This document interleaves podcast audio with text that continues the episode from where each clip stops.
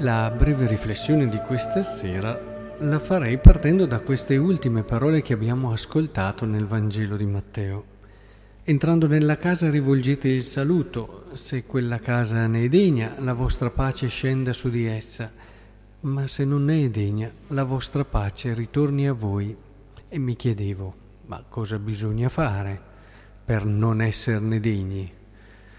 La Maddalena ne ha fatte tante, eppure ne è stata degna. Zaccheo forse ha fatto peggio, eppure ne è stato degno.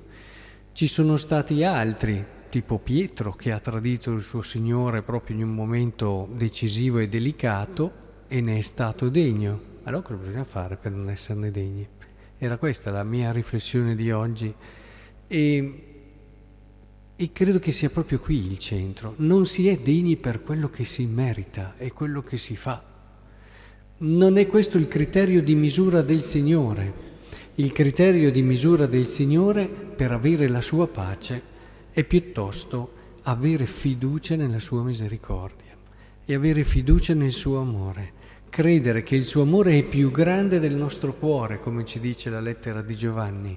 Credere che Lui vuole il nostro vero bene e che il nostro peccato non è la nostra gioia.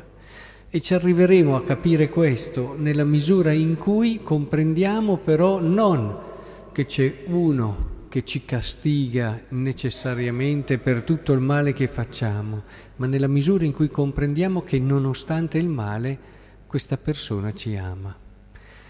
Quello che si dice spesso, ho visto gli occhi di Dio negli occhi di un santo nel momento in cui è morto, nel modo in cui è morto e nel modo in cui ti ha guardato con dolcezza, diceva un grande autore.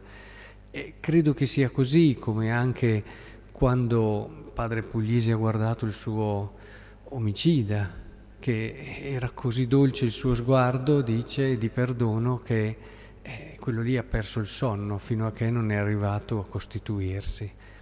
Credo davvero che la forza che ci faccia davvero rendere conto dell'assurdità del nostro peccato sia più la via della misericordia che non la via della punizione anche se a volte nel cammino e nel percorso sono necessari, però alla fine ciò che fa la differenza è questo.